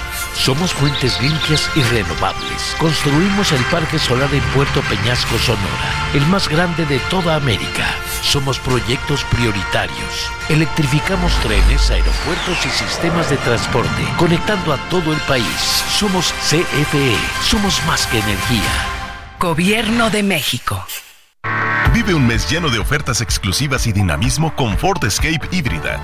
Estrénala a 24 meses sin intereses más seguro promocional. Visita a tu distribuidor Ford más cercano. Consulta términos y condiciones en Ford.mx, vigencia del 1 al 30 de noviembre de 2023. La Organización Médicos Sin Fronteras denunció que tres doctores, dos de ellos integrantes suyos, murieron en un ataque contra el hospital de Al-Auda, ubicado en Jabalia, una localidad del norte de Gaza que fue rodeada este martes por el ejército de Israel. La Yihad Islámica Palestina, brazo armado del grupo terrorista Hamas, anunció este martes la muerte de una rehén israelí que mantenía bajo su custodia y que tenía previsto liberar por razones humanitarias, aunque no reveló su identidad ni detalles sobre las circunstancias de su muerte. Primer ministro de Israel, Benjamin Netanyahu, anunció que como parte del potencial acuerdo con Hamas para la liberación de rehenes israelíes, a cambio de la excarcelación de prisioneros del grupo terrorista, la Cruz Roja visitará a los secuestrados y les ofrecerá ayuda médica. El régimen de Corea del Norte anunció a través de sus medios estatales que ha logrado poner en órbita con éxito su primer satélite espía, denominado Mali Jong-1, tras llevar a cabo el lanzamiento de un cohete espacial que previamente fue detectado por Corea del Sur y Japón. El portavoz del Vaticano, Mateo Bruni, confirmó que el Papa Francisco charló vía telefónica con el presidente electo de Argentina, Javier Milei, quien se disculpó por decirle en el pasado que era el representante del mal en la tierra y lo invitó a visitar el país pampero en 2024.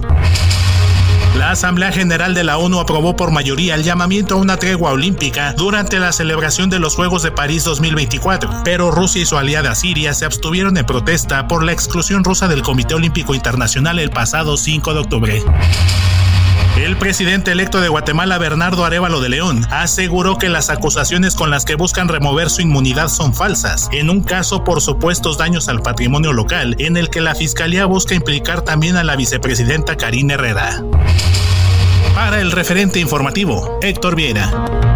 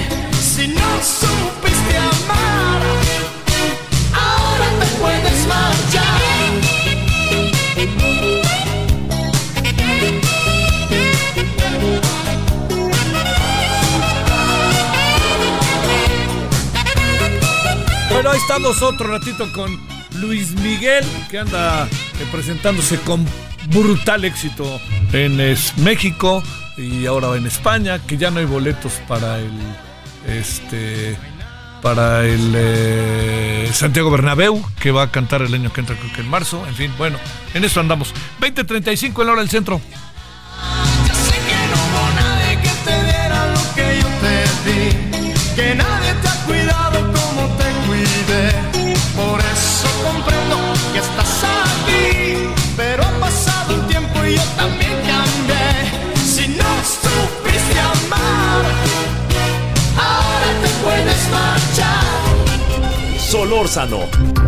El referente informativo.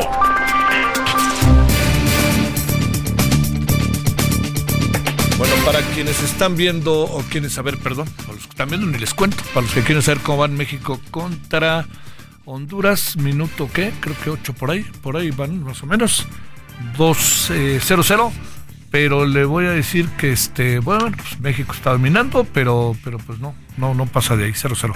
Este, y ya se pudo jugar el partido Brasil-Argentina, es terrible lo que pasó en la tribuna ya en Maracaná.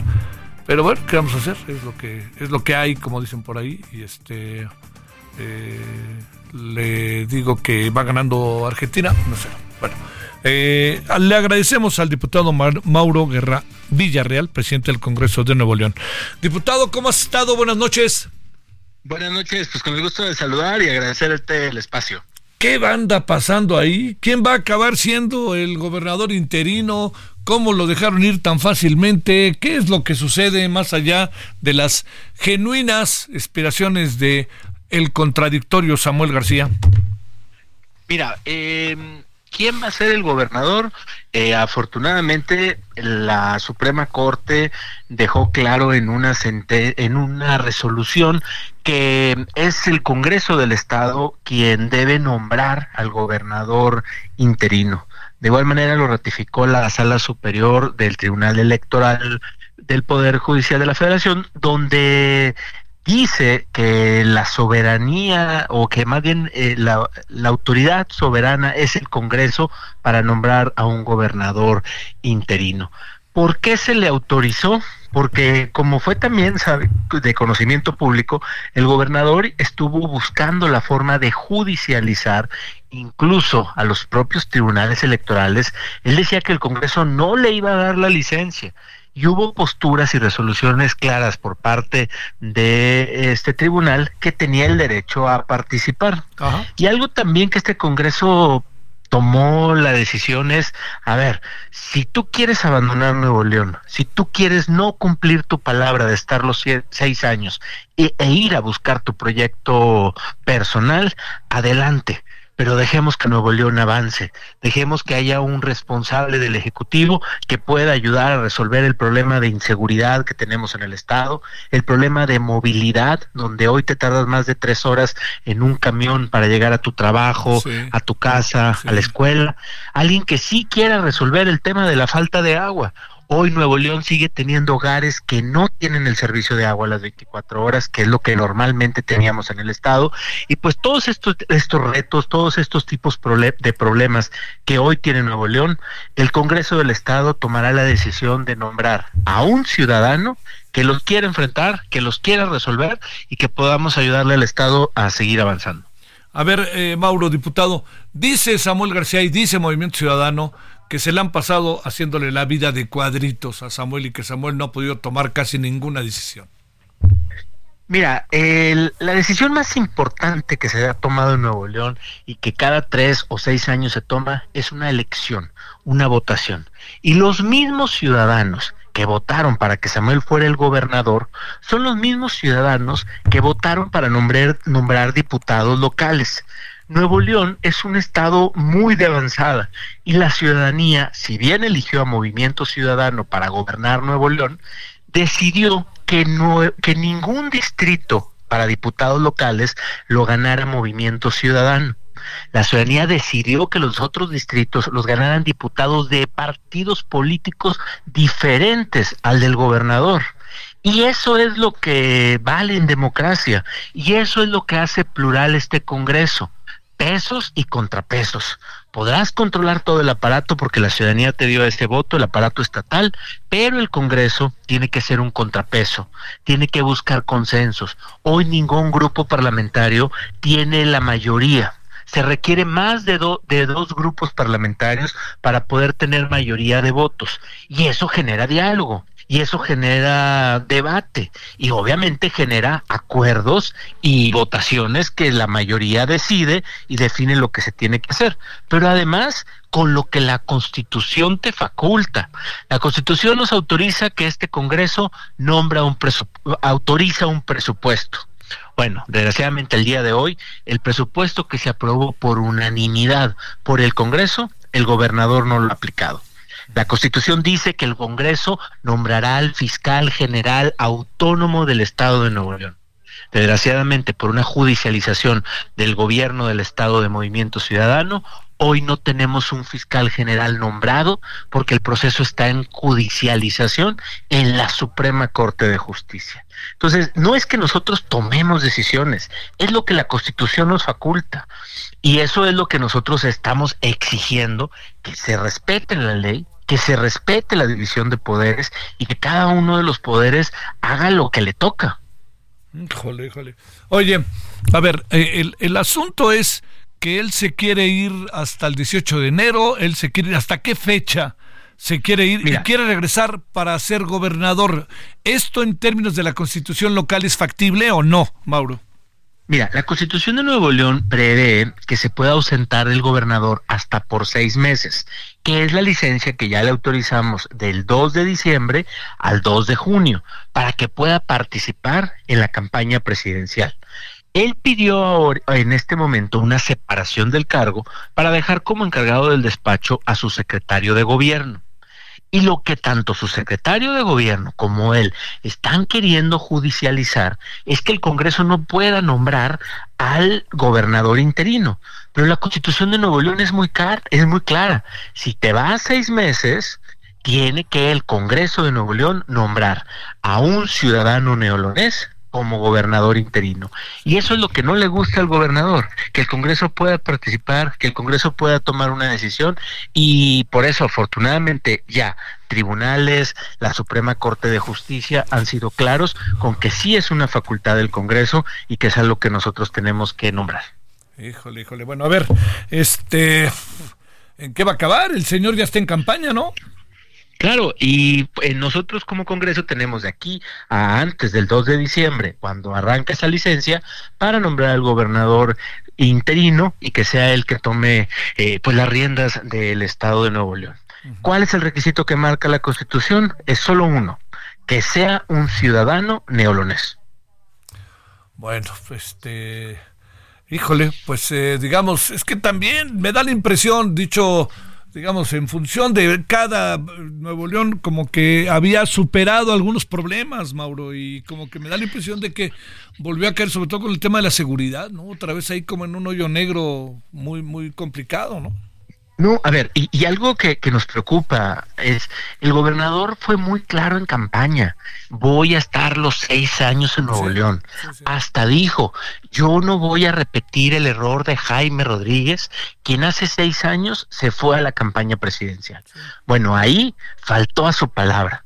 Hoy ha estado haciendo anuncios por toda la República, en todas las redes sociales, que están resueltos todos los problemas de Nuevo León. Eso es falso Hoy la inseguridad nos sigue atacando, algo que no estaba pasando cuando él tomó este gobierno.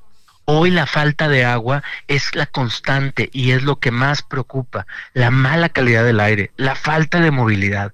¿Cómo aspiras o cómo abandonas un Estado con tantos problemas por tu proyecto personal? Pero no solo eso, sino que además quieres imponer sobre una decisión del Congreso a quien te cuide la caja quien te cuide el, el gobierno mientras no estás aquí, creo que eso no se vale. Nosotros necesitamos a alguien que sí resuelva los problemas, que sí quiera atacar y buscar soluciones para que Nuevo León pueda salir adelante y que al final, pues en su aventura electoral, pues él tome la decisión, pero no a costa del futuro y la estabilidad de nuestro Estado.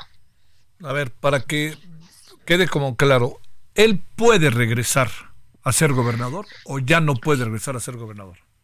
Como lo marca la Constitución, sí puede, después de los seis meses, o sea que terminando la elección el 2 de junio, él puede regresar porque la Constitución así lo facultó. bueno, este, digo, no creo que vaya a ganar, pero pues también hay, hay jugadas, ¿no? De la política, como suele suceder con este tipo de cosas, ¿no?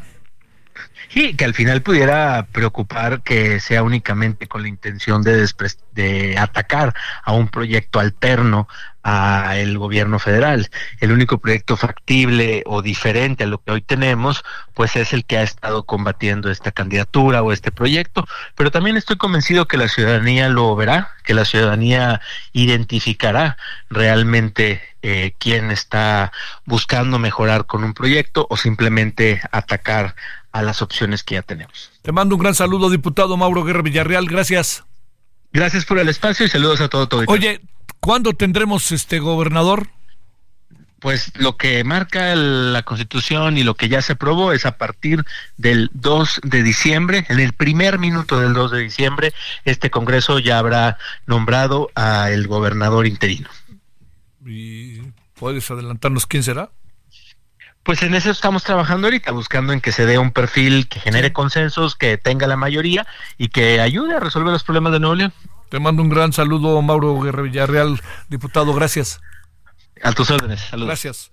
Vámonos a las 20 con 47 en la hora del centro. Solórzano, el referente informativo.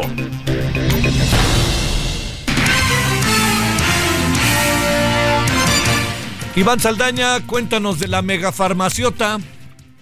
¿Qué tal, Javier Auditorio? Buenas noches. Sí, pues es la megafarmacia del gobierno federal con la que pues buscan terminar con el desabasto de medicamentos a nivel nacional y esta se anunció, lo anunció hoy el presidente Andrés Manuel López Obrador, será operada por la paraestatal Laboratorios Biológicos y Reactivos de México, BIRMEX, es dirigida por el general Jens Pedro Lohmann y podría ser inaugurada el próximo 30 de diciembre por el presidente Andrés Manuel López Obrador, lo dijo hoy en la conferencia mañanera en Palacio eh, Nacional. Ahí también informó que ya cerraron el acuerdo con una empresa cuyo nombre no reveló para comprarle los almacenes en Huehuetoca, Estado de México, donde van a instalar esta farmacia y que incluso dijo ya les adelantaron el 10% del valor de la propiedad fijado bajo avalúo.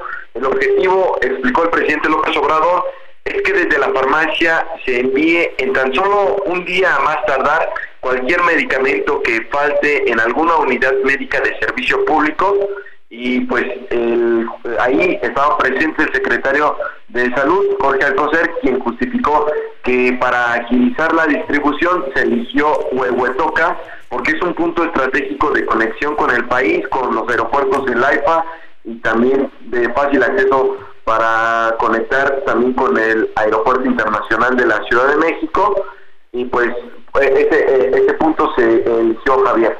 Oye, este, pero hijo, no, no, no, no es este, no es un asunto nada sencillo hacerlo, da la impresión de que pues son buenas intenciones, pero que lo puedan instrumentar, como dice el presidente, no se ve por dónde, la verdad, Iván, pero bueno, pues que tengas el local no significa que tengas la posibilidad, ¿no?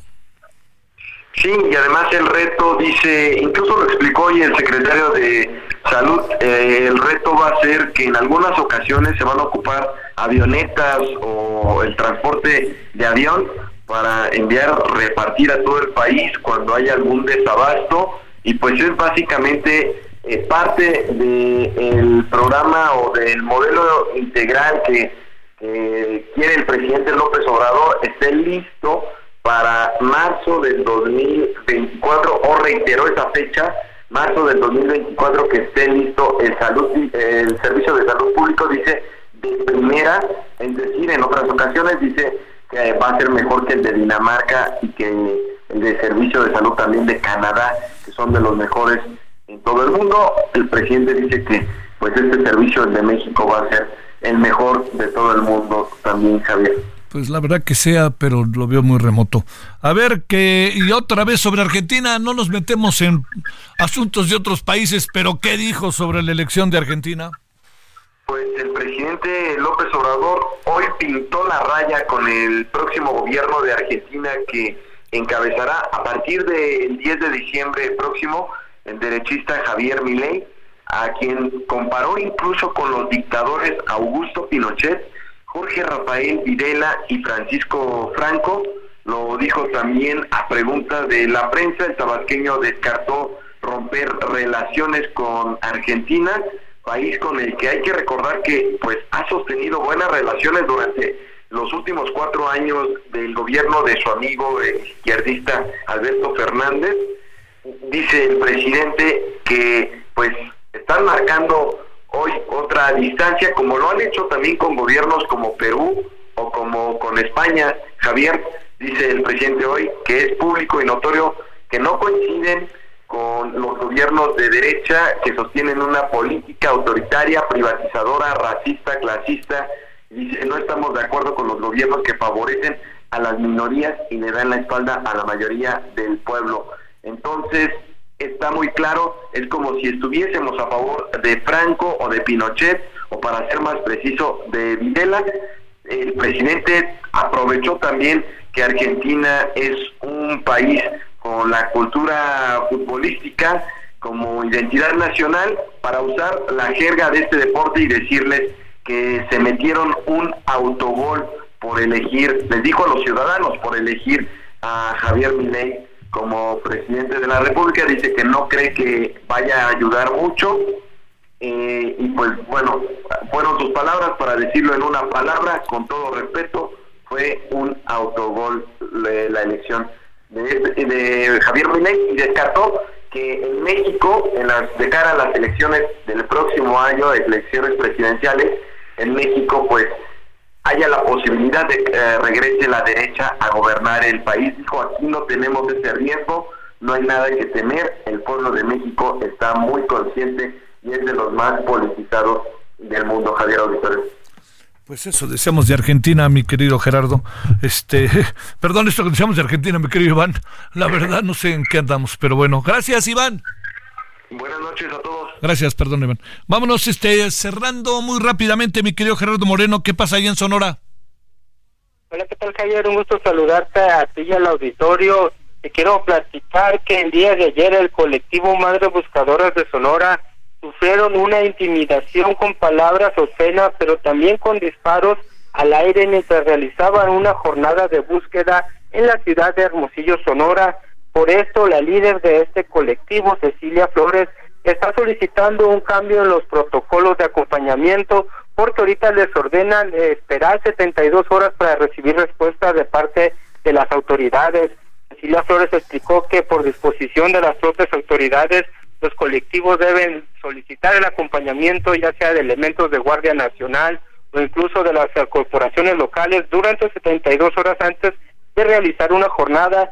Sin embargo, cuando hay reportes anónimos, ellas deben atenderlos inmediatamente y fue precisamente lo que sucedió el día de ayer, eh, 20 de noviembre, que acudieron a realizar una jornada de búsquedas a espaldas de lo que se le conoce como el Cerrito de la Virgen de Guadalupe, aquí en el sur de Hermosillo, y mientras estaban realizando este pues este jornada de búsqueda un grupo de 13 mujeres fue cuando desde arriba de un cerro cercano al lugar seis hombres empezaron a gritarles y finalmente detonaron armas de fuego y fue lo que ocasionó que las madres buscadoras tuvieran que irse de ese lugar y dejar la búsqueda a la mitad.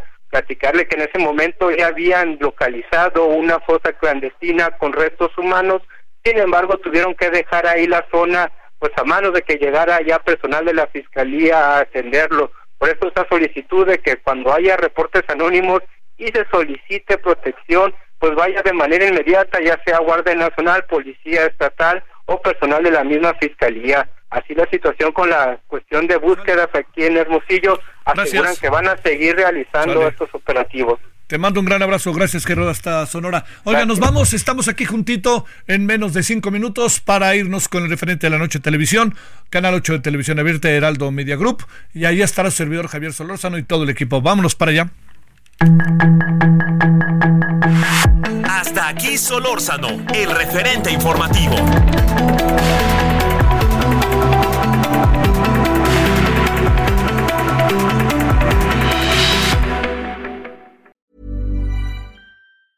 Planning for your next trip? Elevate your travel style with Quince. Quince has all the jet setting essentials you'll want for your next getaway, like European linen, premium luggage options, buttery soft Italian leather bags, and so much more. And is all priced at 50 to 80% less than similar brands.